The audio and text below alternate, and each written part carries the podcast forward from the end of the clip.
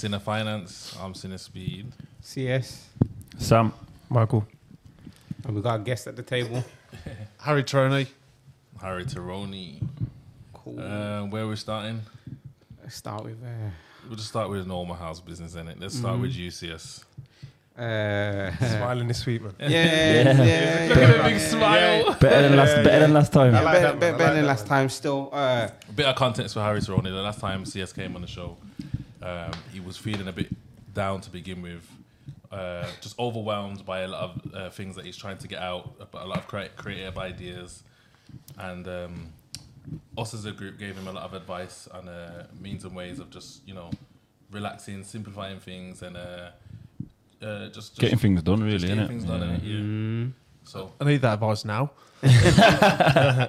Well, it's funny you say that because I had a friend that reached out to me and he's like, "I said I watched your podcast, it's good, but take everything with a pinch of salt that everybody's saying." Like, and he's not saying it in a negative way. He's just saying like, the best of us, we all get to that space at times where it gets overwhelming and you don't know what to do, but. Just take your time and you'll figure it out, innit? But obviously, man, have definitely taken on the advice that they gave me, and it's just about just finding ways to implement it, you get me? And also, to give you more context, because you asked before we started recording what I do, so I do photography, filmmaking, and content and stuff like that. So after the last episode, I was talking about how I've got a studio space that I need to start renting out, and it was just getting to a point where it was just annoying me because I had loads of other stuff that I'm trying to do as well, and just felt like I didn't even know where to start because my head was just completely just frazzled at the time. But I haven't rented it out yet, but I've had inquiries though, like off the back of the video that was put out, and just me being more active in sharing it and speaking about it with people, I've been getting a lot more inquiries about it. So it's just about I'm going to have to double down on the things that these guys have told me to implement, as well as some other stuff, and I know that I'm going to see the stuff that I need to see. Also, with that being said, I mentioned last week, or the last episode in it, that I was featured in National Geographic for the project. Yeah, but this morning I received the book. So there's a guy called Michael MacMillan who is like a writer, artist, basically scholar, you know what I'm saying? And he was one of the original guys who has created a project on the front room. And my project is like a continuation on it. Like I bring it into a modern day context. He's written a book in it. The book was out of print, but a new version of that book has been re-released. And some of my photos from the project are now featured in the book. So like, man, cemented now, like in the sense of... Yeah. Press a button, man. In real life. In real life, yeah, I'm saying so. Yeah, man. Onwards and upwards. Well done. Congratulations, well done. Man. Yeah. Well done. Yeah. Is there the round of applause one in there as well? Man? All of them. That's all of them, man. There you go. That sounds good, man. How's your week been, Speed? Okay. Well, not more than a week, innit? So it's been like over a month since the last one, innit? So yeah. That's not good, man. Say again. It's not good. Why? It's a bit long, innit? Oh, whoa. We're working towards that, now, I mean. We're working on it. So. Obviously, CS has said that he's a filmmaker, photographer, and all that. He didn't mention the business of Sinners Podcast itself. Apologies. I don't know why. Apologies. Yeah. I don't know why, but we've had a very good month. You know what I'm saying? Excellent month. Yeah, a very good month. So we've gone from having nearly like 4,000 subscribers on YouTube to all the way to like 18,000 now. 18,000? They're getting up there. Really? In a month. Yeah. And it's still spiraling as well. So what's done that? I was just about to say that. What do you think? What's done that? It's a lot, man. It's the shorts. Okay. Really? You get what I'm saying? Yeah. It's the shorts. The YouTube shorts. Yeah. Amongst everything else, obviously, like the content's always... Yeah. The consistent content is obviously just pushing it anyway. Yeah. Okay. And, just formulating a plan with how we even implement the shorts, get them out there, and even the style of them as well. Just refining everything. You get what I'm saying? We've looked at what's worked, and we're trying to improve on that. You get what I'm saying? So we always analyze the space that we're in. We look at all the other podcasts that are out there, and we're trying to understand why they're working and what they're doing to get the growth. And we're trying to, what's the word that Speedy likes to use? Assimilate. You know what I'm saying? Assimilate. Mm-hmm. And evolve. So that's where we are right now, man. And it's that's one thing I've noticed. I've been here 30 minutes, and there's what, four of you here. You're all pulling in the same direction. Yes. Can't go wrong if you're all doing that. No, of course. And that's like part of the team as well. Like obviously this, there's more to the Sinners team as well, and everyone's like you said, pulling in the same direction, and that does help. And that is another reason why the subscribers are doing what it's doing, because when it's time to even on a Thursday or whatever day we do the podcast, everyone knows their role, everyone knows their jobs, and everyone's pulling in the same direction. Do you get it? But on top of that as well, I've started the Found Your Gym podcast. Obviously, that's part of the business that we're... part of the service that we're offering. But yeah, I thought, let's just get this ball on. Let's just get it rolling, man. What's the feedback been on that? It's been very good, and it's gave me a bit of structure to know what we need to do, what direction to go in, and what people also want to see. Like, to be honest, in terms of the cast and the people that's on the actual podcast, they kind of stuck it on me then. Do you get what I'm saying? Like, I put little feelers out, and they said that they want to do it, and they organised everything. And off the back of that, I just made it happen. Do you get it? I don't think it would have happened if they didn't push me to make it happen. And obviously now we've got something to show as a... No, it looked brilliant, man. Like the way you was explaining it, it's exactly how I imagined it, and I think it works perfect in the gym. Do they want to do it again? Yeah. Well, it's not even whether they want to do it again. I'll get them to do it again, but I'm gonna get other people. It's like I know it's not supposed to be centered around them as some kind of host. It's supposed to just be centered around the business. Yeah, centered around the business. Yeah. But I can imagine if people say, "Can I do it again?" Yeah, that's what they're saying. So obviously, there's a few of them felt like they could have spoke more. Obviously, they're all new to it, innit? So obviously, we gave them the direction, what we wanted to see, what's the best way to go about things, and because it's the first time it's been done, they haven't really got any examples. Maybe one or two got a bit of stage fright, but they're doing good though. You coached them through the process. Yeah, that's what I'm saying. And that's now part they want to go again. Like they actually enjoy it. Now they're ready to go again. Yeah. So, and then obviously I've got people actually hollering me off the back of that want to get involved. And obviously I want to take it in different directions. Obviously it's a gym podcast, but there's so much to the gym that like let's just say when you're doing content, you're just gonna think machinery, this and that. But there's a whole mental health side. There's a It just gives people a bit more, like, like when you're in the gym, you release an endorphins. It makes you feel better, innit? The amount of people that have come up to me in the gym and said, "Oh, thanks for opening it," and it's really helped me with my mental health and all them things. It's like, and then they've got whole backstories to even saying that. It's mad. So I know what direction I want to go in with it, and obviously it's just for us to create that. And that's something that you just touched on, Harry, just before we started recording. You said you love the gym. Yeah, and you touched on, was it 23 stone? Yeah, so yeah. I had like the laziest first 20 years of my life ever. And then over a pint one day, my best mate, he's a boxer and his dad's a coach. And we're having a pint and he went a bit flamboyant and so he was like, "Why don't you do a white collar?" And I was like, "Yeah, pissed. Yeah, go on, I'll do one of them." Signed up to it because of me. I've told everyone within 10 seconds I've signed up to it. And then all of a sudden, I was just told everyone. I thought, I can't actually get beat up in front of everyone I've ever met. I better start training. So I went to the gym and got skinny, like 12 stone. Wow. And from 23 to 12. Yeah. That's intense one. Took me like 2 years to get to that. I had like 8 amateur boxing fights. And then obviously, get Mrs. Move, you can buy a house, move away from the gym and that comes second. And then just decided to try and keep the fitness going, do you know what I mean? Just make it into more of a lifestyle. Yeah, man, sounds good. Yeah, for the viewers that don't know, can you just quickly introduce yourself? Yeah, so I'm Harry Tarrone, and I've self-proclaimed myself the Scrap King. So my family own a scrapyard in the middle of Birmingham, like in Aston, and we're 3 generations. My nan still works there; she's 84. Wow. My dad's 62, I think. My brother, my sister, my mum, my dad's cousin, my cousins. There's 8 or 9 of us, and then. Company's been going 60 odd years now. Just 1955 over. Is that when you started? 59, I think. 59. Okay. Drop a bomb for that, man. I know, bro. It's crazy. You're getting close to the 100 years. You get a letter off the crown or something. I think. Do you? Okay. Wow. Nice. And obviously, you want to very successful in my dad's own right, but then he's sort of set up such a wicked base now There's no reason for that to stop. A great, great foundation. Yeah, exactly. So like my brother and I were like really keen on seeing like my dad's smashed it in 60 years. Where can like Rich and I take it in the next?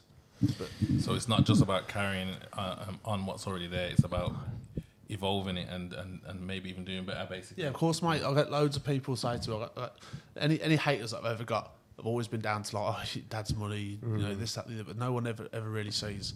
Like we're doing 10-hour days, 6 days a week, and then you got the stress of actually. Like we're both directors, we're shareholders now, and that all that pressure comes back on yourselves. Oh, of course. But then like people just think, oh yeah, there's that silver spoon, all that. Yeah, you know what's interesting about this? That there's always that thing where they say that in the first three generation, the money's gone. The money goes because like you know that allegory.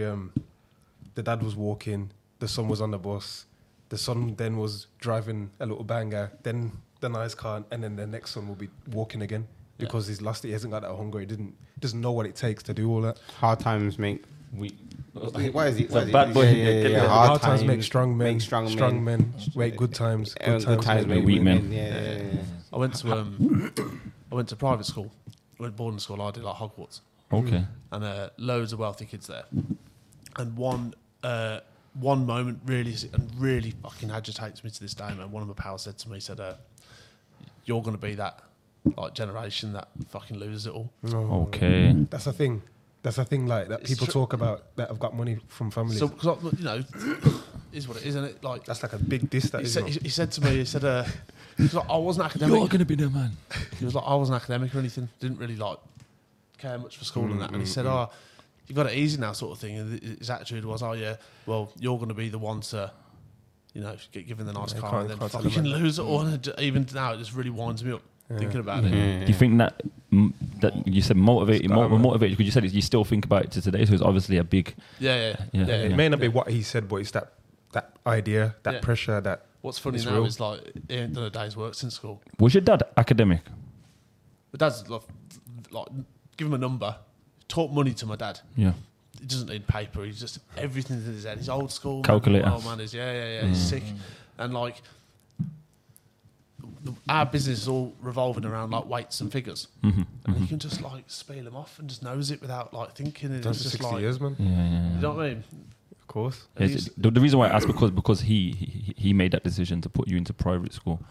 If he wasn't coming from an educational background, then that's like I was just trying to get behind his thought process. Open honest, my old man went to boarding school as well. Okay. My granddad, who started the company off, was successful in his own right, and then my dad's got three brothers, and they all went through it.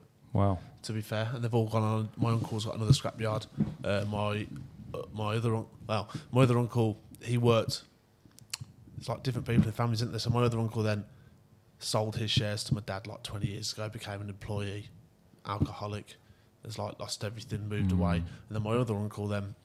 He is successful in his own right by doing the car boot sales around Batters Pole and that. He's got like owning the. So he owns the land, but then he also puts on the e-boot car boot sales, and he's got like 3,000 people there every day. What's the e-boot? It's just his company. Oh, okay, that's the name of the company. And he's just, basically just gets a field. 3,000 boots on cars on that, yeah. Everyone goes and sells their stuff and that and every day. Like 3 or 4 days a week. So it's like eBay and Amazon in real life. It is, mate, like, whatever you want, it's there. He's actually just pulled a TV show off it. Wow. They're filming for him now, man. Yeah, it's like just 3,000 cars will pull up. People are selling their old stuff. I mean, and then 10,000 people actually turn up to then just look round and just buy the random stuff that people have. Man, these are things that are overlooked. How much does he charge per boot? I might be wrong, but like call it like a tenner if you're selling. And like a quid entry, but then if you've got 10,000 people rocking up, 30k every 3 days, and you own the land, what's the cost? I know he owns some land, and I know that he rents some off farmers and that. It's only going to be so much. Like generally, the margins are high because one thing that I'm very conscious of is we can talk big numbers, but how much of it are you keeping in your pocket sometimes? Yeah, of course, mate. Like our trade, people look at the whole. Stigma around scrapyards is like you're either dodgy or you're just absolutely loaded. But then what they don't realise is your two cranes to process your scrap cost $400 grand each, and you've got to pay for that somehow. That's what I was going to ask you. How much is the most expensive piece of machinery you got on site? 1.4 million. Okay. We only had that installed in January. What's that for? Being as Harry is the main guest, let's just...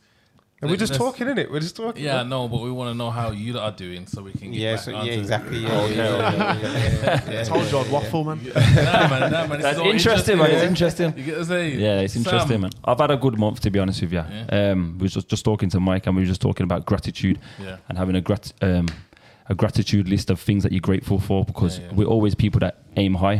Mm-hmm. So we always know that we're nowhere compared to what we're going to be, but it's just important to have that gratitude list and just be, well, I'm grateful for this, that, the other. What are you grateful for? So this month I'm grateful for a lot of movement in some deals that I'm trying to get over the line, for some flat conversions. It was a lot of back and forth trying to the legal side of it, the vendor, just a lot of back and forth negotiations. Is that are you in charge of the negotiations? Yes. I know. Listen, when I said, it might be small to you, but even dealing with leases and all them things, bro, that's not my strong point. So in them kind of negotiation things, bro, headache. Just dealing with people, bro. Yeah. People changing their minds. You know what? Can we go into that a little bit?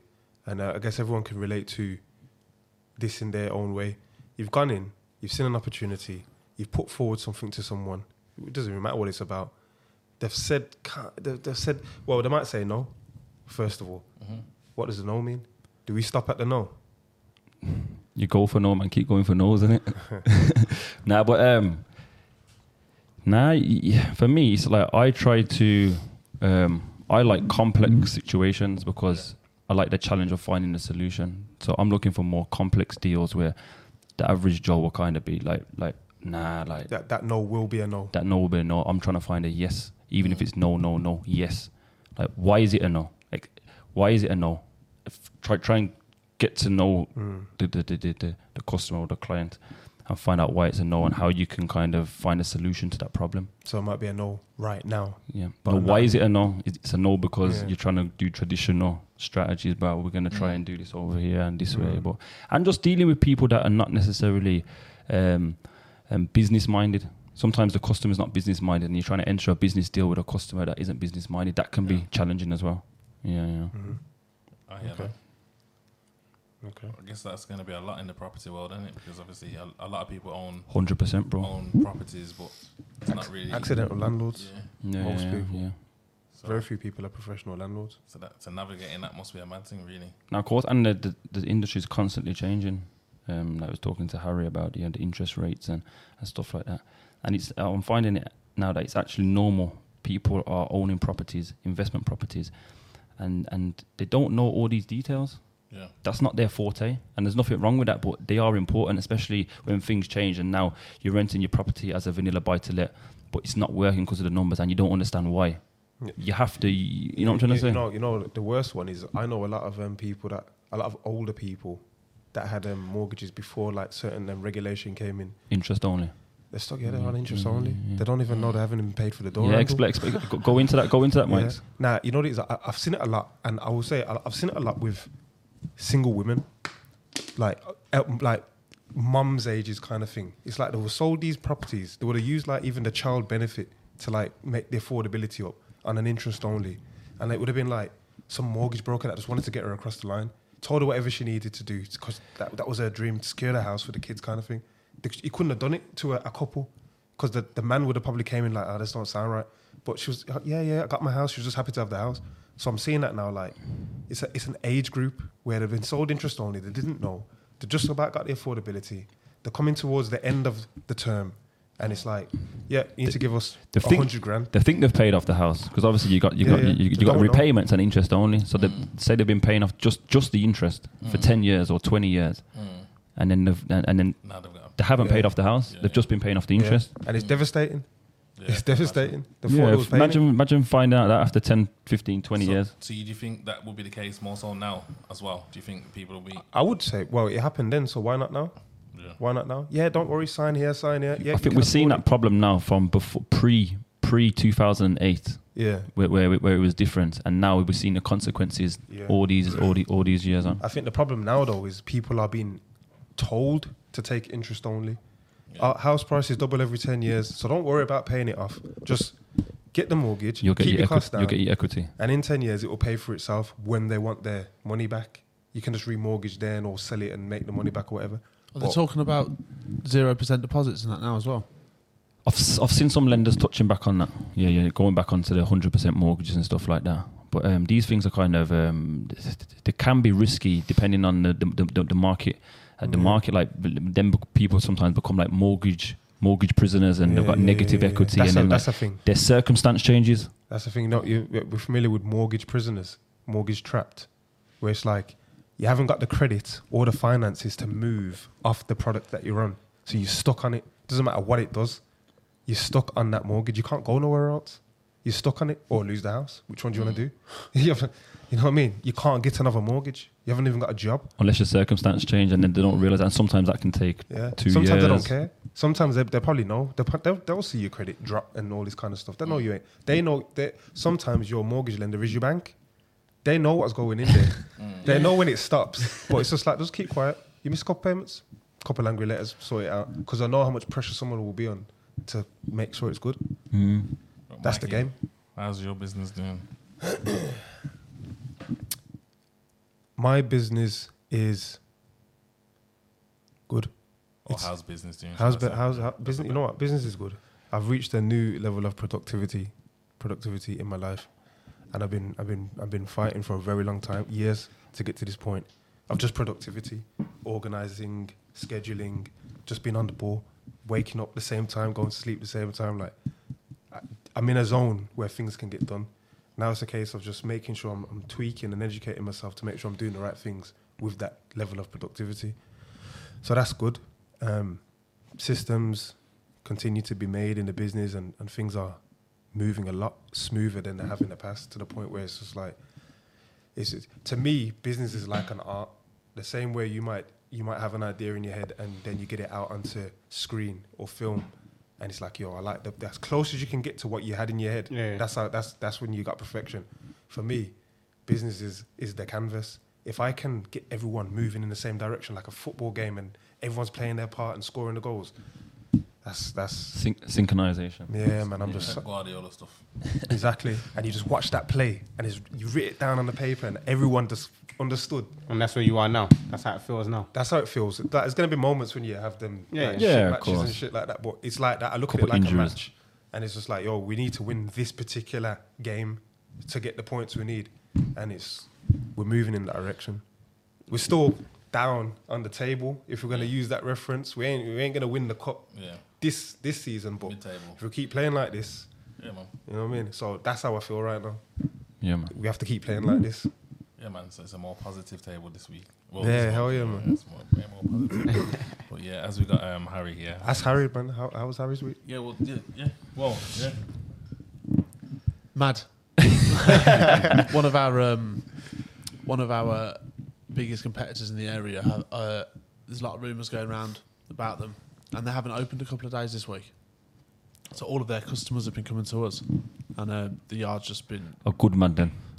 Good mad, mate, yeah. But like organised chaos sometimes. You look outside and nothing's really going right because of it. Like it's like too busy. Does that mean, you know what I mean? Sometimes that can be a problem as well. Yeah. It's like too much. And you got Arctics backing in to collect stuff and deliver stuff, but then you've got like too many of the tatton vans in the way, and then you've only got so many staff and they can't handle it all. Yeah, yeah. And then you're in the office then, and it's just like spinning plates, and you got to keep all these plates spinning. Yeah. Sometimes you get used to a certain amount of custom coming in, and then when it scales too quick, it's like, whoa, it shakes the table. We've had a good week. Our trade's funny, man. So we've had like a really, really good week on customers.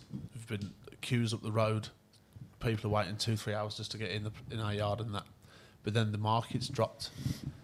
So all the customers that are weighing in the coppers and the brasses and the different steels, all of their prices have come off.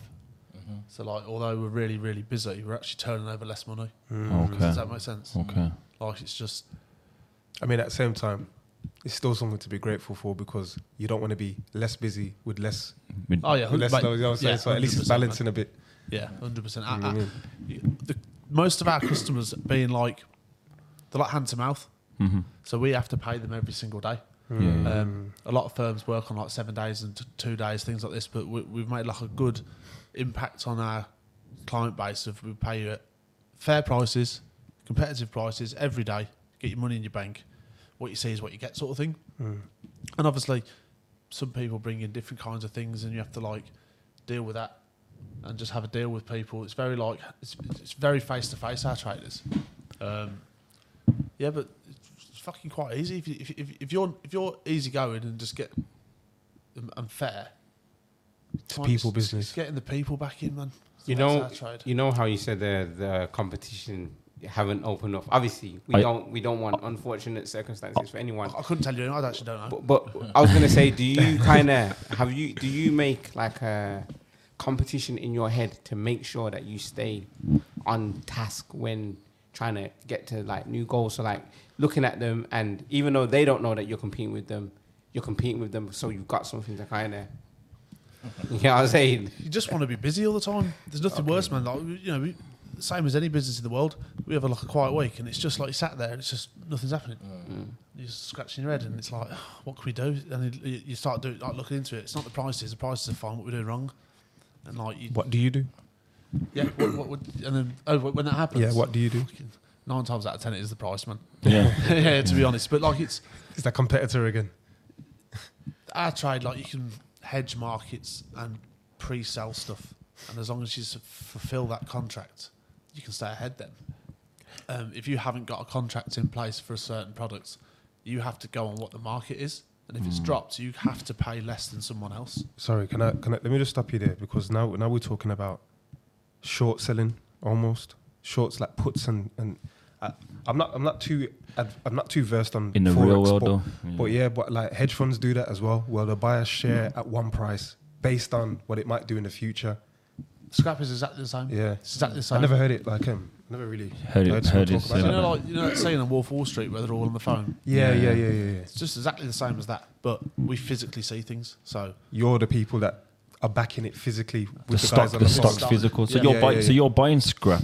Processing it and then selling it to the people you've got contracts with. Mm. Yeah. Okay. And so they got it at one price, and you're trying to make your margin between those prices. There's a few things that you can do to upgrade it. Mm. So you can buy it for a level, you could sell it at that level, make a little bit, or you can just do a few bits to it, like process it. Like we've got like a new refinery type. Yeah. Sort of, mate. And then you just sort of take that. Say you get an old car door, and there's 10 steps between that car door and then your brand new baby can in 6 months' time. You can just remove 2 of them middlemen by processing it yourself and make more money. And you get their margin. So sorry, when we're saying for using the car door, is that like taking the colour off it, taking all just the paint's fine, but you can like chop it up into a better grade of scrap called like we call it 1 and 2, and then that scrap then goes to like almost end user, maybe like a fragmentation plant that will shred it, and then they will pick out all of the non-ferrous, which is the more valuable things like your coppers and your brasses and that. It's like recycling, isn't it? Like if you put a tin can in the recycle, but it's still got the paper on there.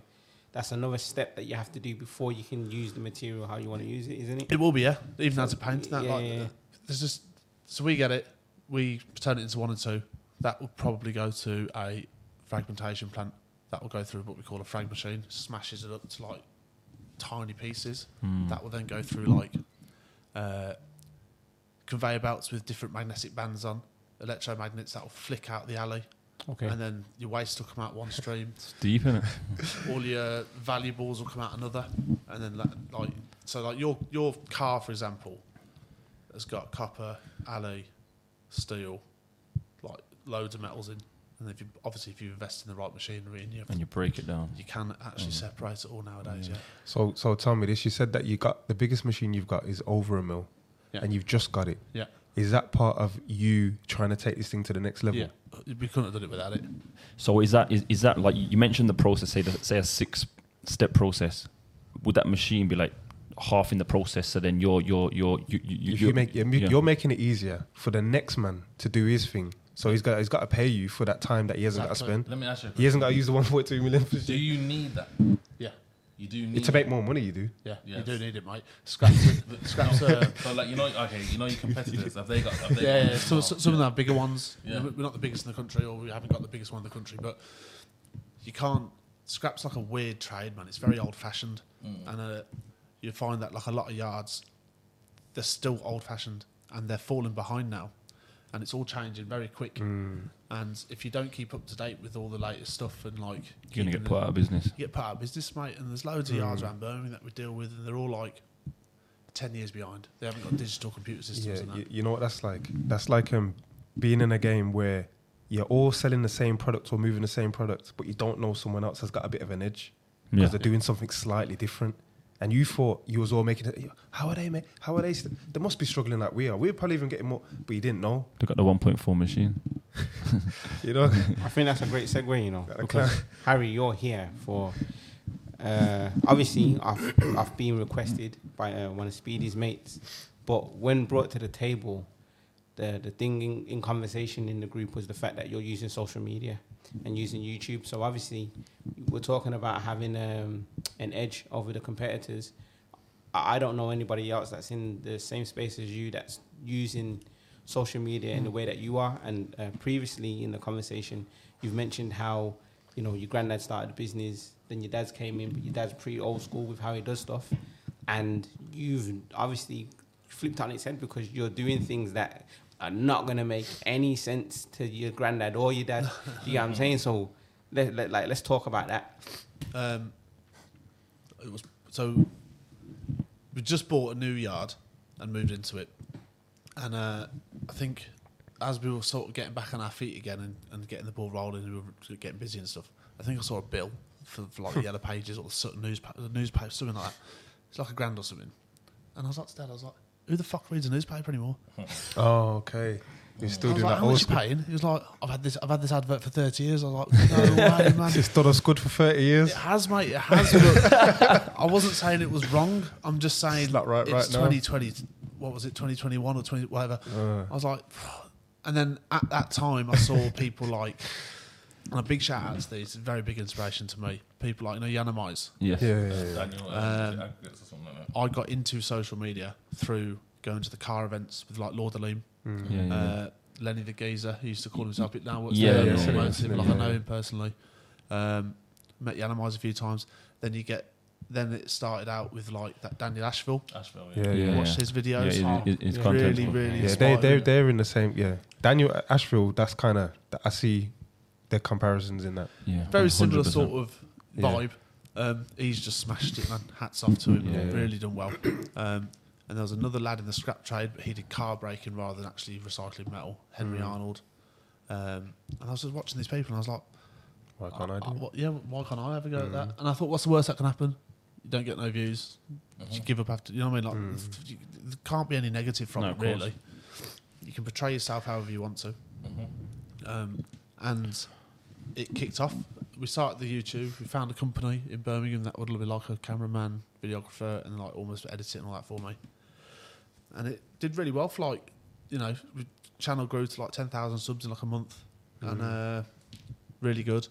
But then the company that we used originally, like, we just find that after a few months they start sort of not putting attention on you. Mm-hmm. And then we're busy doing day-to-day things, and I'm thinking, like, Laz, it's your job to sort of push me in the right direction. I don't have a clue what I'm doing. This is what I'm paying you for. And then I found my videographer that I currently use called Will, who's just literally found him on Instagram, and he's just sound. Good mate of mine now. Turns up once, twice a week, just sort of tries and films stuff in the yard. Gets a sort of...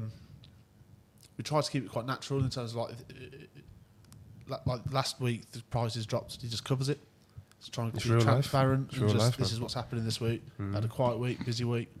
And just, see how it goes, man. What do you think... see, like, from the content and in terms of that, like, attracting new customers and stuff like that, what is it in the content that you think attracts the customers? Because obviously you're showing lifestyle. I know you're showing aspects of the business, but you're also showing lifestyle as well. I do it with my brother. We are totally chalk and cheese. Okay. Complete opposite people. Obviously he's like my best mate, but put a camera in front of him and he goes all like, he can't talk, he's awkward, and like I think it just worked, like the dynamic works well on camera, people like it, like the comment, everyone loves Richard, everyone hates me. Okay. Was that the comments or something? Yeah, there's loads of people saying like, I always take the mick out of him and that, or like he'll stop halfway through a sentence and like what are you doing? He's like, I forgot what I said, and he's a funny black man, he's like a little bit older than me. But we have a real good time making them. I think if we got 0 views, we'd still do it, because it's a good crack, man. And then obviously your videos are out there online to everyone to see, and then all of a sudden the phone starts ringing, and you've got some mad little skipyard in like Dorset. My son watches your videos. What your price is like? Okay. So like brand awareness, Yeah. Yeah. And it's like, oh, you know, we've saved up some metal. My son loves you. What are you paying? And then all of a sudden you think, fucking hell, I've got to like be on the ball with the prices now. What am I paying? You're famous. You've got to be on the. You've got to be up to date with it. You can't be lax when you've. You know, you put yourself out there. You've got to sort of back yourself up, haven't you? Yeah, true. Cool. See, like, so the point that I was trying to get to, and you've made it now, is like I was trying to find out what is it that they're attracted to, and it's it's not like you doing sales saying this is our price. It's not the metal. It's just you. It's like it's you being you in it. It's just us, and then your personality.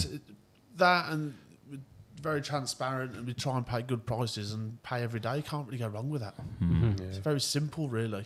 But a lot of, like, the scrap trade's a funny one. There's a lot of funny people in it, and just try and be as consistent as possible with like it's very word of mouth, our traders. You get a bad name or a bad rep, or you rip someone off or something, and it goes around fast, and no one wants to deal with you then. It's that property.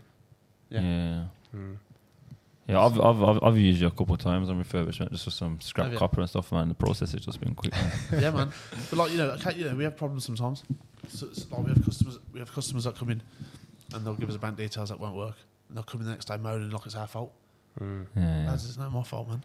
It's your bank. Okay. Phone your bank. It's fucking nothing to do with me. Or like the money. We have a lot of Romanian customers, and they're all, like, tax credits, child benefits, things like that. So nothing in the bank. Well, they'll let like their account have like £5,000 in, and then they'll use their sister's account, mother's account, spread the love around. Wife. Mm-hmm. But then they'll forget which account they've used, and then the money will go, and then they'll be thinking they ain't got it because it's fucking the sister's gone back to Romania, and they think they're blaming us for it. So we have a lot of stress, a lot of aggro every day. But at the same time, I imagine that they're good clients. The best, mate. They come in consistently. That's I have more aggravation with English lads, travellers, than I do with any of the Romanians ever. Yeah, how has that changed then with the tatters then? Like over time. So cash stopped in 2012. Okay. And now it's all traceable bank transfers, so you can't weigh anything in now. Now we've got a really good like digital system that take photos of all of your stuff. Nice, clear, easy to read, printable receipts. You can't really get confused. You know what I mean? So people are coming all itemised, get paid. Whereas before it was all cash and like. When that changed, there was a few years of like, what's going on? My dad was just like, it's all he's ever known is big handfuls of money and that, and it's all changing. So the customers had to change with it. You know, had to get down with the times. Man, yeah, you have to. Yeah. Question then, will you be going to crypto? Nah. No. Dude, you might get forced into it though. It looks like if the way the world's going. I ain't got a choice, have I? I like something I can see. Yeah, I hear that. I put 1,000 quid into Bitcoin. I got one of them bit wallets. Try and spend it. Fuck knows. Still on there. You're lucky, man. I've lost money. I had someone break into a car and steal a laptop one time, and everything was saved to this laptop. Myth. Yeah, I've had 1.5 bitcoins get taken as well. Yeah, he took it deep. Yeah. He was like trying to find this coin. Yeah, I was following the wallets, man. It was a big fraud that happened, man. It was like must have been tens or hundreds of millions. And I was following the wallet, and it went up back to like 3,000 bitcoins in a wallet. It's like, yo, I need my coins back, man. I think as well, money's not easy to earn, and you've got to like. I think that ship sailed for me. That Bitcoin and the crypto stuff, it's too out there now. I've missed the boat. Yeah, but you know what though, like even with all that, one thing I found is if you just stay in your lane, double down, and just become like the most experienced person in your lane, you'll make all the money you need. Yeah, of course. You know what I mean? We don't need to get quick overnight wins and all that kind of stuff. That's when it goes wrong. It's a blessing, but just double down on your field. Like, who can come in and make more money off scrap than you right now? Could I just set this up tomorrow? And no way, man. You know what I'm saying? We did like just the licenses on our new premises was like over 100,000. Is that new premise? Is that because of the? I know you had an issue with the HS2 done a CPO on your site. Is that because of that? Yeah, CPO on our site. How did you feel about that? Was that about 4 years ago? What's a CPO? Compulsory purchase order. They force you to sell. The government come in and say, "I want your house." you've got a month to get out of it. Yeah, that's it. And then just trying to tell you that you had to leave by a certain date, and if you stayed, you would be trespassing on your own property for about 12 months. But they didn't pay you yet. Did they? These were like, yo, we ain't moving, you mad. So how do you afford to? Well, how do they expect you to afford to? It's not their problem. If my old man weren't who he is with a few quid and that, and that's successful, we would have been finished. Simple as that. Mad, isn't it? And he had to self-finance and remortgage himself to the hilt. Wow. Stressed out of his brains. Fucking get a new mortgage, bridging loans, buy new premises. Yeah, that's too much. But then you can't just land at a site and set a scrapyard up. 500 grand in concrete. Walls. Okay, yeah. Do you know what I mean? Like, he did that. Well, we all did it ourselves. And then, fortunately, it's worked out. The best thing we ever did was move yards in that respect. But they took like freehold land off, there's no mortgage, owned it outright, been on that same road like 4 years. That's your road. That's mad how much rights they got in that aspect. Isn't it? Well, it's mad how much rights we don't have. Yeah. Oh yeah, they don't own anything, man. Yeah. Like that. When it really comes down to it, you don't own nothing. My dad put a sign up on the road, Henry Tarrone Avenue, which is my granddad, like 10 years ago. People actually send us letters now. It's the address. Do you know what I mean? Just took it over, but it doesn't matter, man. Mad. Yeah, they still owe us all the money. They ain't paid us anything. And even with that, are they even going to give you what you believe it's worth? They will, mate. They will. It's a government thing. They will, but what...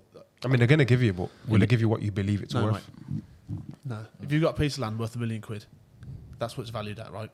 You would expect, if it was a government scheme that was coming to take it off you and was going to cause you aggro, this, that, the other, say, right, what's it worth £1 million?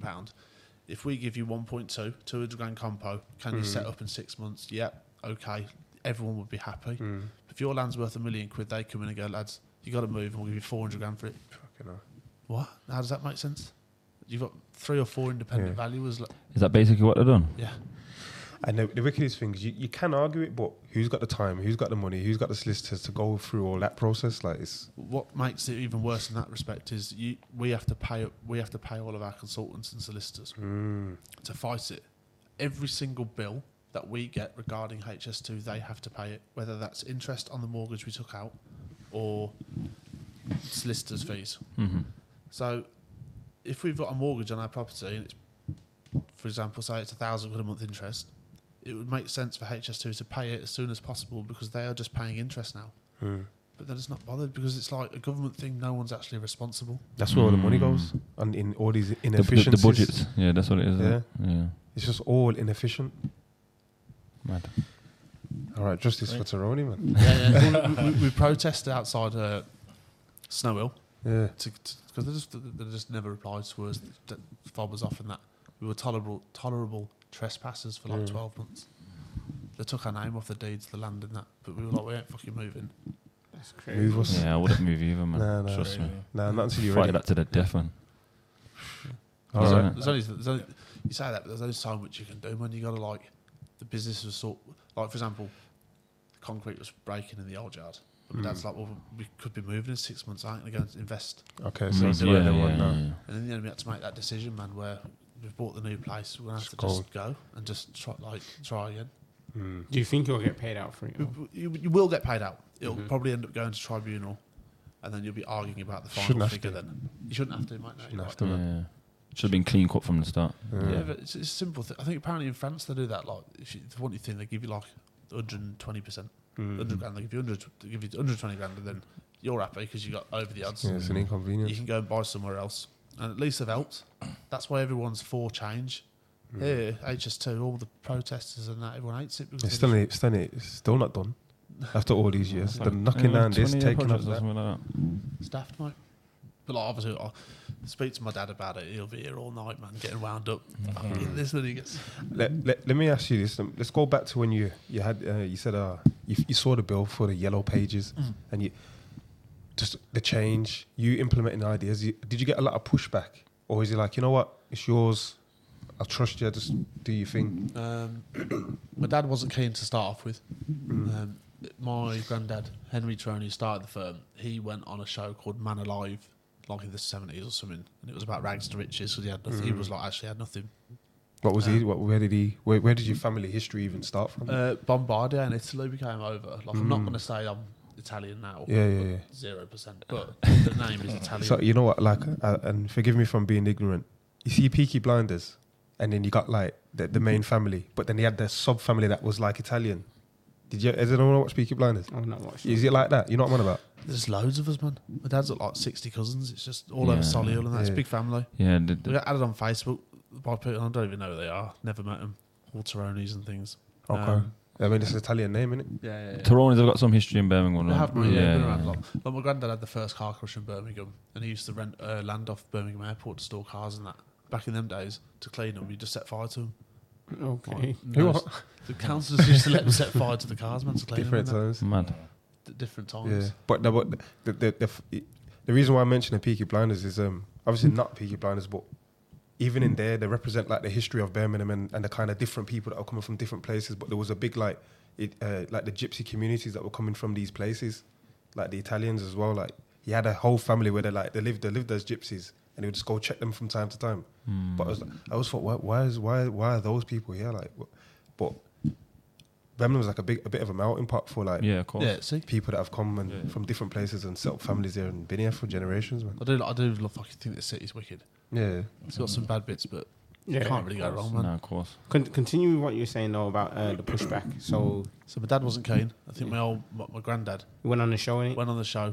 Did a bit of showing off and that, and got like a tax bill off the government. Oh, mad! So that's like Instagram back in the day. Yeah. Basically, basically. Went on there stunting. And then obviously my granddad like my dad grew up through watching that. And obviously, when I started saying I work on YouTube, it was like, what's a like your own TV show sort of thing? I was like, yeah, it's like, you know, you put yourself out there. He was like, no. He's like, I ain't doing that. I work too hard for people to be watching and stuff, which is, you know, fair enough. But then I talked him into trying it, and you can put yourself out there any way you want. And we really focused on it being about the business and drawing more eyes on us, and that would eventually, hopefully, mean more customers and things like that. And it's really, really worked. So where are you now with your YouTube and content journey? We try and put a video out every week. This is really, really difficult, man. You know, all these successful YouTubers and that. I think I remember seeing like Logan Paul posted every day for like 2 years or something. Obviously, he deserves it. Yeah, he deserves it. No, he's made it from it, but Christ, man, the stress doing that. Editing, videoing. You know, one man can't do that. One man's not doing it. But didn't he do it for a little bit himself? Maybe, yeah. But I'm just saying though, like for that to be sustainable, to post every single day. You know, this though.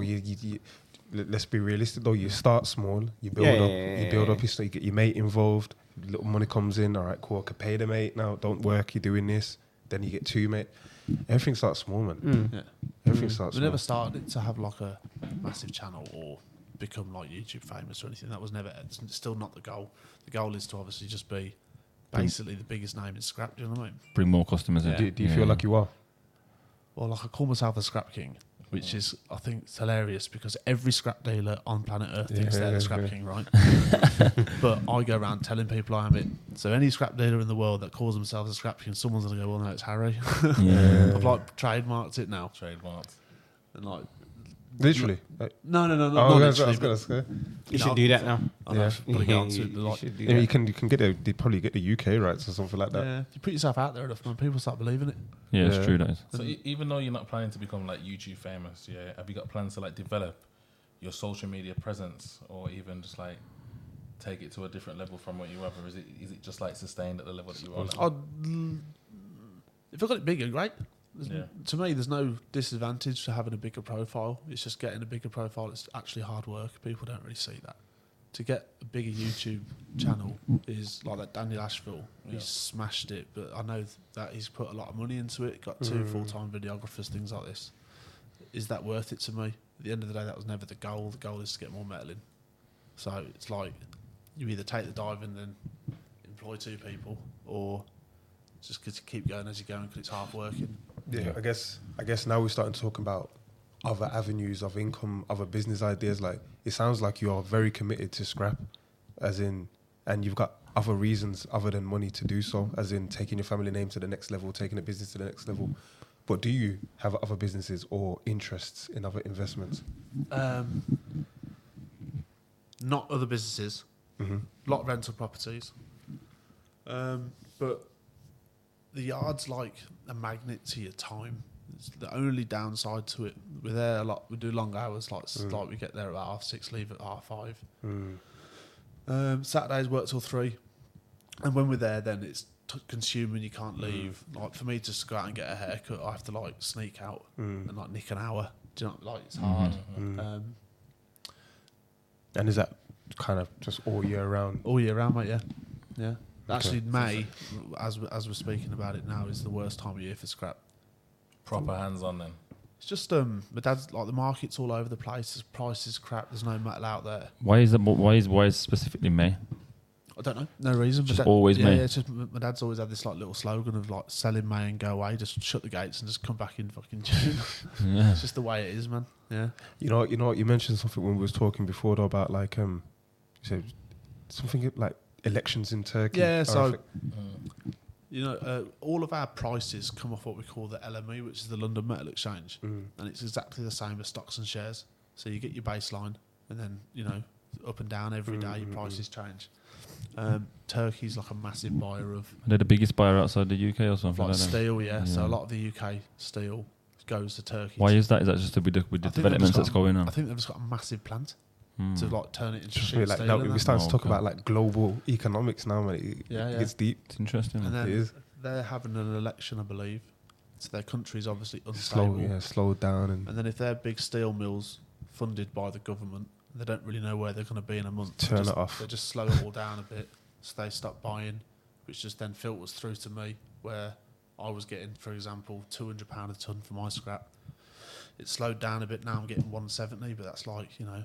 That's scale that up over all the tons that you got. 15% drop in like 7 days or something. We used to have a massive steelworks over Dudley size, didn't we? Like there's an aluminium one there now. Okay. But a lot of our steel ends up in like Cardiff at the docks. They get shipped off then because then vessels can carry like 3,000 tonne and stuff. Okay. You know what? Like I follow your Instagram and like it's interesting to meet you because the person that you are on there, obviously that's you, but I'm used to people that look like you and like when you're enjoying life, enjoy the life that you do, the way you do, be in a certain type of way. But then I'm sitting here with you now and, you know exactly what's going on. You're intelligent. You know, you're very hands-on. Yeah, you're hands-on and all that kind of stuff. They're like, I would expect you to be more of a like, I'm out here partying. I'm less disciplined. You know what I mean? It's nice to hear.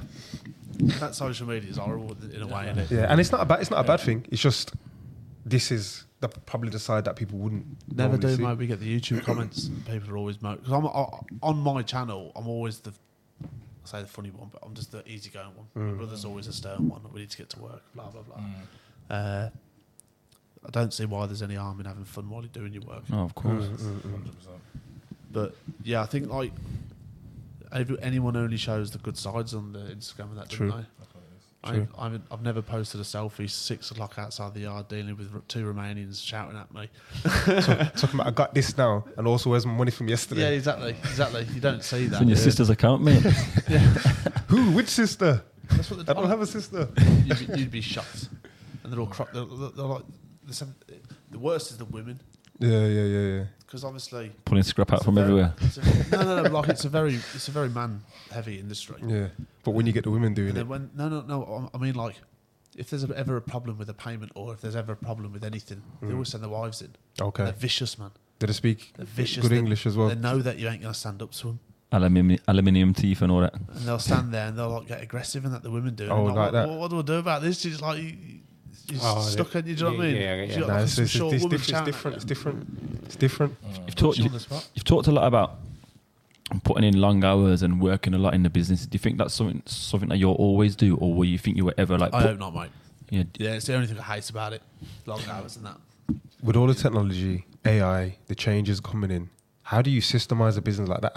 What does that business look like in going into 2030, 2050 and all that kind of stuff? I don't know about that far ahead, but... It's such a hands-on industry, and you've got to think pretty much every customer that you have in the day is trying to rob you in some way. Yeah, trying to get more. AI ain't Give us an example of someone trying to scam you, rob you. So everything is weight-based. So, for example, if a van comes in and weighs 2 ton with two passengers... Oh, you weigh the whole van? Yeah. They will then go and unload their metal and then reweigh it. And then reweigh the van. And for example, if like they throw out 500 kilos, the van will come back on at 1,500. Yeah. But then if the van comes back on with one passenger in, I weigh 100 kilo. That's worth like 17 quid today, do you know what I mean? So you got to keep an eye, like that's just a very small example. Then it's just down to things like you got to have loyal lads. Get lads on the fiddle, they can write down that they brought 100 quid's worth of copper and it's worth 600 quid. Split it with them. Also internal. Loads, yeah, but we have got systems in place. Like I say, photograph, weigh, digitally, everything. So you can check, you can make sure that... You can go back over it. But it's a very, like, hard... You know what I mean? Like, yeah, of course. I don't think AI will ever do it. And there's different grades of scrap as well. There's cheap scrap and then there's good scrap. Every customer says they've got good scrap every day. And you've got to make sure they haven't. So is that like knowing, having the, like when you go into a jeweller, they've got the gun so you can see if it's 18, 14, 12 and all that? Yeah, I've got one of those. That for me, mine's not set up. Well, mine can do gold, but it's then there's different types of brass, different percentages of nickel. I didn't even know that was a thing. And it's nickels, stainless steel. If it's got higher percent nickel in it, it's known as 316. It's worth like just under double. But it looks exactly the same. Do you know what I mean? Like there's loads of stuff in there. Do you have any children? I've got one on the way. Nice one. Congratulations. Yeah, September it's due. Yeah, man. What, you having, do you know? No, mate. Okay. No. Healthy. That's it. Yeah, of course. Would you want your child to be following in your footsteps? Would you put the pressure on them too? No. My opinion now is no. It's hard. I want my kid to just... be a doctor or something, man. Do you know what I mean? Good profession. And do you know what I mean? I want them to do their own thing. I'd love that. Or want them to do whatever they want to do, kind of thing. Yeah, as long as obviously. They turned around to me and said they wanted to be fucking, you know, a chef. Please, mate, just go and be the best chef you can. Yeah. And have your own restaurant. You know, you want to have a calf, I'll buy you a calf, man. Just do your best at it. But scrap is hard. How does the business continue, though, if you don't kind of push that onto the youth? Maybe it doesn't. Maybe we sell it for 400 million quid and me and my brother go and live on a yacht in Spain. Maybe. It's one of them, isn't it? I'd love to think that I'll be there in 50 years' time, but I don't want to work. Who actually wants to work, do you know what I mean, in that respect? You want to be able to have a passive income. What about like putting the processes in place and like delegating those roles and just spending your time managing the roles and kind of putting that kind of stuff in place? Do you think like it being a family business, it makes it harder to trust... outsiders, in terms of processes. A lot of scrap yards that are, you know, I would describe as bigger than ourselves, they always end up employing other people to help out. You've got to at some point. You've got to, man. You can't expand. Like me working day to day, my head spins, man. Proper spins because I'm buying and selling metal, plus dealing. I'm on the weigh bridge, which is like the front of house. So every customer that comes in, I weigh in and then I pay, and I have to check all the tickets and then watch them for conning and like.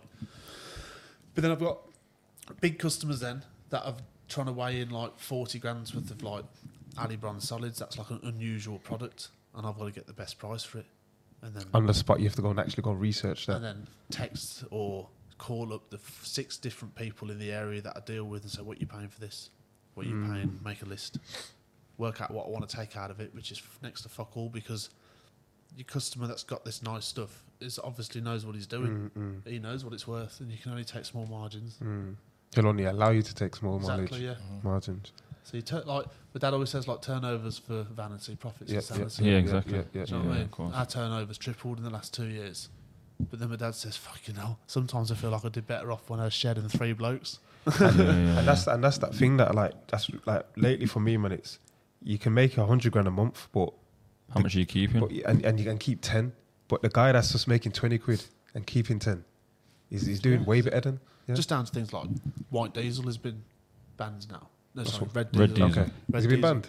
For anything but farmers, basically. Oh, for real? So it shouldn't even be around here anymore? Red diesel, yeah. Okay, all right. So, that had a big impact on you guys then? Yeah, it's like 10,000 quid a week extra. Because you got to power the machines. Yeah, two big cranes at like 500 litres a day. So they actually use... What's the difference in price? Like 50p a litre or something. Three times the amount. How come they banned it? Tax, man. All that sort of stuff. Just tax. Yeah. It's like landfill waste that we. 10 bag a week extra in their pocket, isn't it? Yeah. Well, like landfill tax time to get it is in. Most of the tipping fee now. Your actual landfill only charges like little amounts. It's the tax. It's taxed out of its brains. Our trade is. Okay. It's really bad. The government eats, man. Would you ever do this business in another country? Has that ever been a thing, a conversation? Don't know. really. A lot of scrap is based on relationships. I think to land somewhere and set up and be like, I'm here, I don't think you'd, you know what I mean, unless you had loads of dough. To be honest, I always thought the scrap, probably not so much now, but back in the day was a bit of a gang thing. Where like, it's kind of like, you got families and or you got like groups that are just kind of locking it down. I think it just attracts a certain type of person. It's very like easy money, if that makes sense. Like you can nick something and weigh it in and get your dough. You know, railway cable, things like that have always been a problem. You become a very good judge of character, and people come into the yard and I can tell what they've got on them before they've even, I've looked in the van, do you know what I mean? And it's like, nah, lads, I can't have that. How do you deal with that? How do you deal with someone's like... Just saying, because I think when you was opening up your gym, we kind of had a similar discussion where you got guys that probably trying to lean on you a little bit like, wait, what's the problem? Yeah. Yeah. And you had, you know what I mean? You have to kind of stand your ground. Like, you do have to stand your ground, mate. It's a very conflictual argument, and the only time we've ever actually had actual issues is of people that have weighed in like pennies, 20 quids and stuff. They're giving you the most problem. Yeah, all the time. I had a straightener with a bloke once over 7 quid. It would have been easy for me just to give him the 7 quid, but I thought, nah, fuck you, principle, mate. I'll be back with another 7 quid tomorrow. Yeah. Just like, that was it, man. He thought I owed it him. I thought I didn't. I thought I proved it. He thought I didn't. And in the end, he was like, I'm going to go and take it. What part of the business do you enjoy the most? Can't delegate that. Yeah, can't deal with that bit. The chaoticness of it. Yeah. I think if I was a receptionist, I'd just fucking be bored. You know what I mean? Like, I get to work and I don't know what's coming in that day. Or I don't know the type of person I want to deal with. Bearing in mind, I've got crackheads too. People that own factories that turn over 300 million a year and that. And you've got to be able to talk to everyone in the same way. Yeah, you can't do that with AI. That's a skill in itself. Yeah. So you must have so many stories, so many things to say about like just the things that you've experienced through. Yeah, I think so, mate. I think it's definitely, I look back at my school days and that, and I went to like private school, I went to boarding school and that. And I speak to some of the lads that I went to school with, and they're just so in their own little bubble. They've never done anything. Do you know what I mean? Let me ask you a bit more about the private school thing, because I get the impression that even though you come from a good family and you well off, went to private school, you're probably still a bit different from the people that you was at the school with. So how did that contrast work for you? Did you feel alienated at any point? I just think I try and just be a nice bloke, get along with everyone. And I think I was the same when I was like 15. And it's just sort of, it's nice to be nice, isn't it? As long as you get along with everyone and you have respect for people, they sort of mostly give it you back, and then you just, you know, some of my best mates I went to private school with. Love them. Like, what are some of the things that they're doing now? One of them's like manager of the biggest Hilton in London. Okay. The other one sells racing fuel from Texas. It's a cool job. My other one breeds birds of prey from directly for shakes for buying that. Yeah, different kind of. That's different stuff. Would you say like a lot of your friends are they do business and they do, mate. But they're just normal lads. You know what I mean? They're happy to work. I think a lot of the parents have got successful jobs, businesses, but everyone's grafted that I'm friends with, and they've still got that work ethic. Like a good friend of mine who works for Hilton now. His parents are farmers. But like he just didn't fancy that lifestyle. But instead of just living, because they're loaded, instead of living off their money, he thought, no. He literally went down to London to like set up conference rooms for the Hiltons. Like, you know, they do massive companies do these big events and that. All of a sudden now he's like the one that plans it. And he planned Paris Hilton's party when she went to London and that. It's mad. And he's just a normal kid to me. Like, he's just Harry. He's also called Harry, but like, just take him as you come. Man. But then like some of my mates I've met since leaving school, got nothing, had nothing, but we get along because they've got a good work ethic, and all of a sudden 5 years later, it's just bought, and you know what I mean? Like, they're all right now, they've got a good job, they've got their head screwed on. So do you think it's important to build relationships with people that are similar-minded then, or is it just, would you say, like, it just naturally, just your friends are who your friends are? I think because obviously you talked about, whole social media thing and going to see Yiannimize and all that, like, is those all relationships that you purposely built or? No, mate, I just I met that Lenny who was friends with Yiannimize. Like, when I say I know him, I'm not like, I wouldn't text him tomorrow and say, you okay, do you want to fancy a pint? But 5 or 6 years ago, I saw him quite a lot when we did the different car shows, and you do just build a rapport with them. And then you're friendly then, do you know what I mean? And I would imagine, I'd like to think now, if I ever phoned up Lenny and said, you know, I'm starting a business, so you've got a massive following, can you give me a hand? I'd love to think that he'd say yes. Do you know what I mean? That sort of thing. But then same again, if someone ever phoned me up and said, shout the product out, I've got like 11k on Instagram, but anything helps, isn't it? No, yeah, of course. Yeah. Okay. Okay, yeah, man. I really, I don't care, I have to do this. I want to just give Harry a little bit of more insight to like what we're doing, like with this particular show on the network that we've got here. So obviously we've got this finance show, and it first started off just, I wasn't even on the table. It was Mikey, Sam, somebody else, and Speedy was on the sofa. But we've got to this point now where we're also trying to create this business within the business, and we're using this show as an opportunity to share the journey in that. So currently we're in the process of setting up a podcast service. So like for somebody like yourself who you're already involved in like content, social media, whatever, but you've got the scrapyard business, and like just sitting down and listening to you talk about, you know, you had to have a straightener with a guy over £7, and just talking about all of those little things. Like you're sitting on gold, yeah, like in terms of like content, stories and content that you can share. Imagine getting some of your best clients in there to sit down and just have a conversation about their experience in the scrap trade. Let's give my dad a Chinese, yeah. And that's all it is. Fag and 2 hours. But my dad's a bit like me, man. He talks about himself a lot.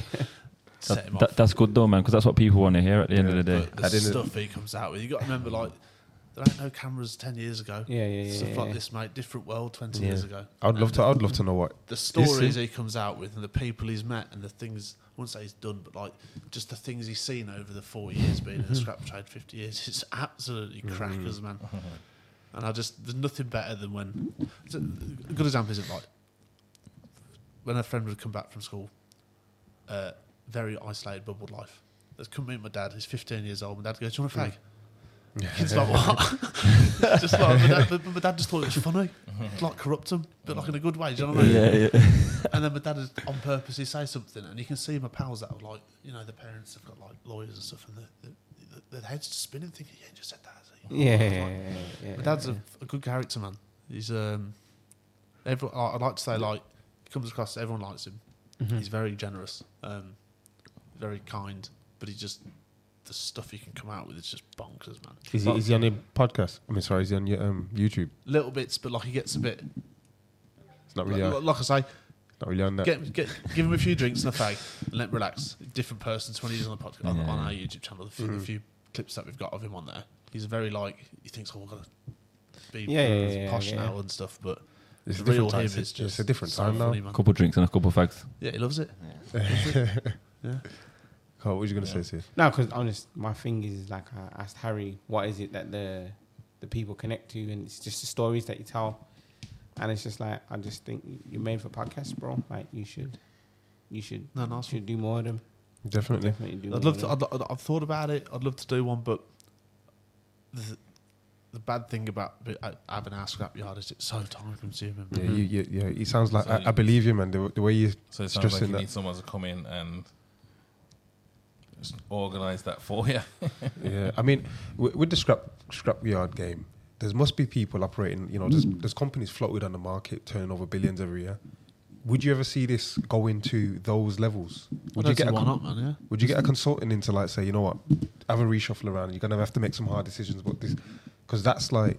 I think that will be possible.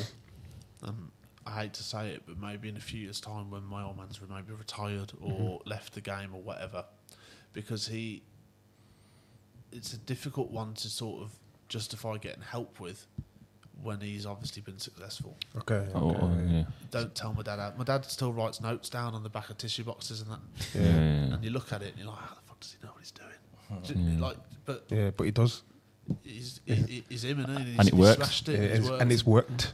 You can't really. It's working. It's working, mate. Yeah. Yeah. So you have to respect it, man. Obviously, I can push the boundary with him in terms of like, I want to try this. Well, I want to look into this side of it. And he's very open and he's very keen to see where Rich and I will take it. But I think he's very, especially with things like the HS2, if there was like over 16 million quid, if that cheque landed tomorrow and my dad had some like almost money to play with, he'd say, yeah, go on then lads, we'll try it. And then we'll see where it goes. But while the yard's so busy and the cash flow is the massive thing in our trade. You can't take it off the ball and it can mess things up. Can't take it off, mate. It's the same. I hear you, man. It's the same in what I do. And to be honest, I'm interested in your responses because I've got a son, and one day I hope to be in the same situation, and I hope like he's in the same situation of you as you, and he wants to be a part of whatever I'm creating today. And it's interesting to know what someone in your situation would do. That pressure, but then you don't want to let your family down. But then you've got yourself to think about. You've got the next generation to think about. It's a lot of pressure. It is, man. It's a lot of pressure. And also as well, my dad's almost had it to himself. There's my sister, my brother, me. There's three of us to split it between, in a way.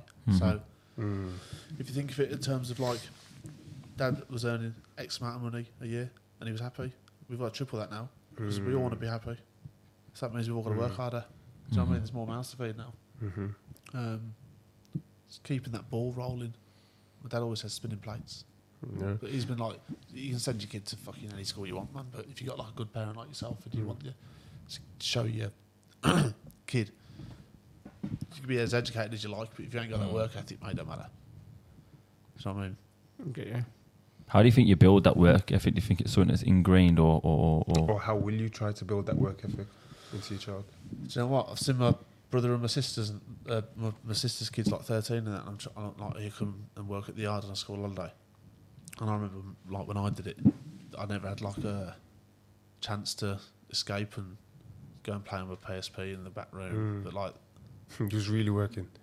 Actually, like, well, not really even just working, man. But like, he just throw me in the deep. Like, just go and sweep that fucking pile of shit up over there, and then he'd just be speaking to the lads and just picking stuff up and just watching. Rather than actually working, you know, you're 15, you can't actually do the work, if that makes sense. You can't drive a crane. And then you just sort of, you know, grow into it, you get into it. But there hasn't been a role in the yard that I haven't done. I've loaded lorries with the cranes. I've tidied the yard up with the cranes. I've cropped copper. I've swept the floor. And, like, done every sort of bit. The only thing I haven't done is drove a lorry, and I refuse. I ain't doing that. My dad would be like, Harry, go and drop that load off somewhere, and I'm busy. And he'd be like, fucking hell. We got the yard now for 2 hours. It's the only thing I refuse to do. So what have you noticed with your sister's kids then? Because you were saying like they're 13 and... It's hard because the industry's changed where when I was 15, it was very easy just to be a bit lax and just let me go out and play in the yard. Rules and regulations now, safety and all that. Can't really do that now. So as much as we have the... idea to like he used to call Russell, same name as my dad. Send little Russell out to learn the trade. We've got to be careful, man. There was a scrap yard a few years ago. That a wall fell over, killed 5 people, and the lads are actually inside. That the owners have been done now. They've got 8 weeks to do inside the green. So as a director of the company, all of a sudden now all the Romanians get a vest on. You switch on, do you know what I mean? It's different times, man. You have different to be safe. Mate. It is what it is. Because I bet the yard can be a dangerous place. It's a real risk, but I guess when you're just growing up and you don't take things that seriously. No, you don't, mate. I used to get like, and the business has changed. It wasn't as busy as it was before. It was a bit more relaxed environment to be around. Like I could wander around and just paint skips and fuck about. Now it's like you couldn't do it. It's dangerous. But they come down the yard and we get one of the lads and say, right. They don't have to do anything, but just make sure they're watching you and just picking it up, and at least then they're soaking something something up. They're in their environment. You know what? It's better than nothing, man. It's better than nothing. Like they could be at home just on YouTube or playing games, doing nothing. I'd rather they be on YouTube playing games, but they can pop their head over and hear a conversation or something exactly like that. It's better than nothing. But like, there isn't like a lazy family member. We all work, so hopefully, they see that anyway. Yeah, this is part of the culture. We all work and we all do the long hours and.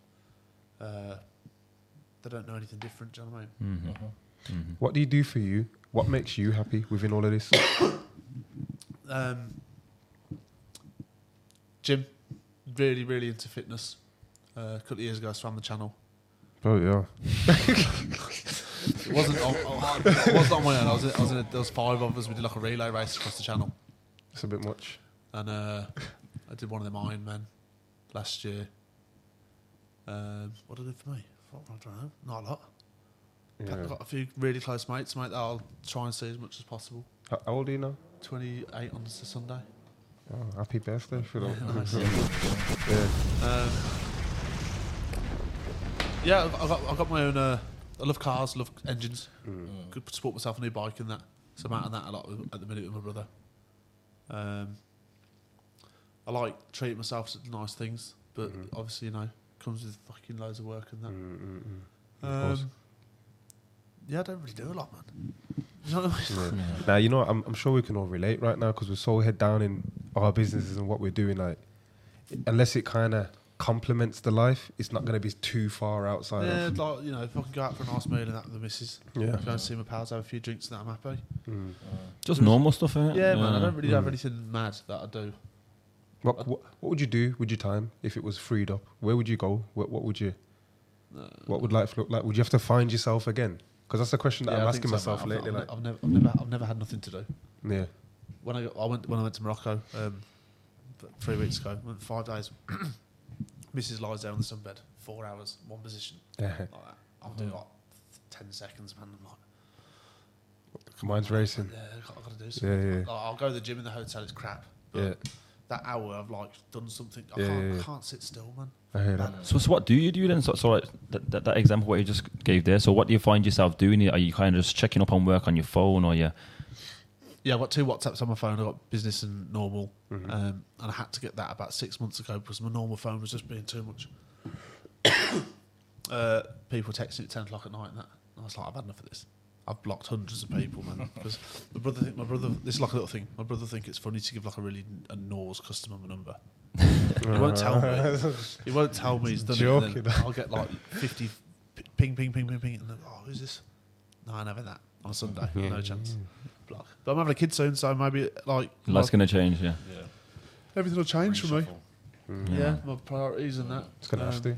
Yeah, it will. It will change. Just like my free time ain't gonna be my own free time anymore. And that, so. Yeah. For a while. Yeah. For a while. We'll see. We'll see how it goes. A lot more stress. Way more stress. You know, it depends how you frame it. Good or good. It's good stress. It depends how you frame it. Like, it's going to be a learning, learning curve. But then there becomes that age where it's just like, you know what, I've got someone here now that's like I'm training to be, you know, a better version. It's going to change as a man, trust me. Yeah, into a better man, 100%. 100%. Yeah. Do you know, like, the stuff that I regret from when I was younger and that? That probably made me who I am today. I'd like, don't let my kid get fat, for example. Yeah, I hear that. And it's like you don't want to. I want to be quite easygoing. Like, don't force them into anything. But then it's getting the balance between like being too easygoing and letting them become a lazy fucker. And then you need to. I'll find it, man. It's like that's parenting, man. Yeah, that's the challenge of parenting. Just as long as I got discipline, so you can make sure you control them. I think that's the biggest thing that I've learned in parenting. Like, I've got them under control. If there's an issue, dad comes in.